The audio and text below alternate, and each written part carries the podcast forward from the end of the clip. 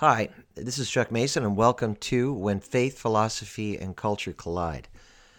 I want to take a couple of minutes to share a little bit about my life, to give you some background information, and to let you know more about who I am and my life's journey and what's led me to begin this podcast.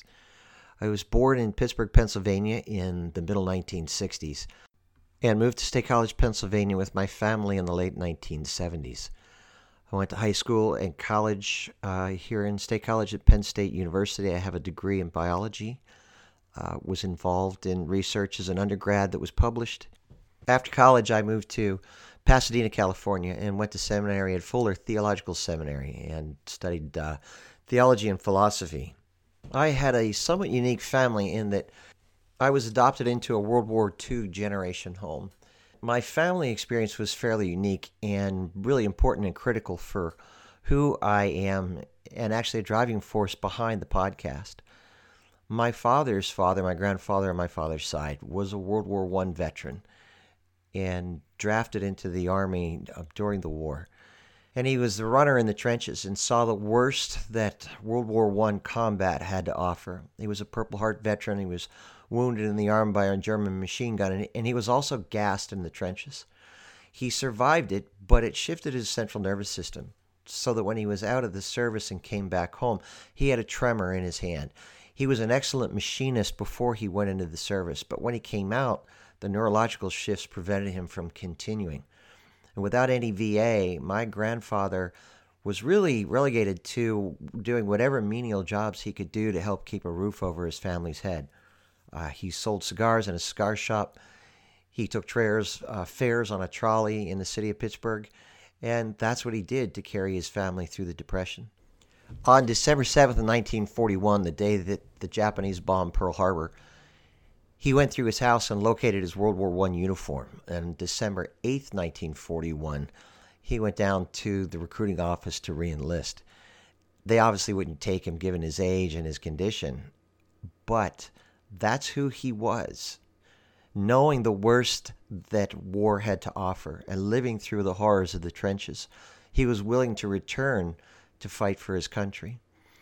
And my father was very intelligent, very smart guy, and had completed all of his academic requirements for high school early. And the day he turned 18, which was in late February of 1944, he signed himself out of school and then went promptly to the Army Recruitment Office, and he enlisted in the Army. And my grandfather, his father, knowing all that war had to offer, all of the horrors and all of the difficulties, took his son to the train station the day my dad was to depart, gave him a hug, told him that he loved him, and said that he hoped to see him again. In understanding all of that horror, he put his own son on a train and sent him off to war. That's the family I grew up in. And my mother's parents were born at the turn of the century, and they had their first child in 1929 in March. And then later that year in November, when Wall Street fell, it wasn't long after that they lost their home. They moved to a rental property that had 10 acres, and there they could grow food. My grandfather would go looking for work at times, and he would take a shotgun with him.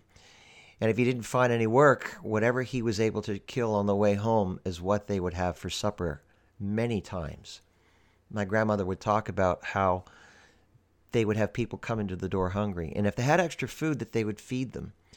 At times, they'd wash their clothes, they'd take care of their kids, and if they had anything left over, they'd send them with whatever food they could on the way. They did all of this knowing that they weren't sure where their next meal was coming from. This is the family I was raised in, and there wasn't any uncertainty about right or wrong. It wasn't a world that was filled with moral relativism, a world in which you left your responsibilities to find your own fulfillment. It was a world in which we walked with God, and we were in church on Sunday, and you understood that you were here to serve your family and your community and your country.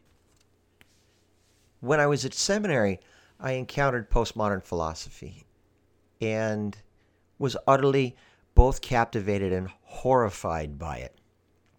Because in contrast to the family in which I was raised, it's a theoretical world of no truth, of no facts, of no logic, of no certainty. It rejects all meaning, and it rejects any sense of moral value.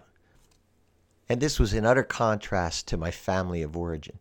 I remember sitting in classes, if our world really was going to accept all the fundamental assumptions of the postmodern movement.